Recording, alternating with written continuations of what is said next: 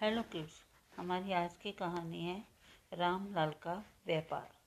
एक दूध बेचने वाला, जिसका नाम रामलाल था, वह कुछ सालों में बहुत अमीर हो गया, क्योंकि वह गलत तरीके से दूध का व्यापार करता था।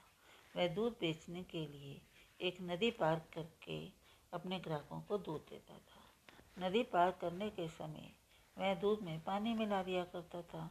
ये करके वह खूब आभूषण और पैसा जमा कर चुका था। उसका बेटा बड़ा हो चुका था और उसकी शादी तय हो गई। वह ढेर सारे आभूषण लेके नाव पे वापस आ रहा था।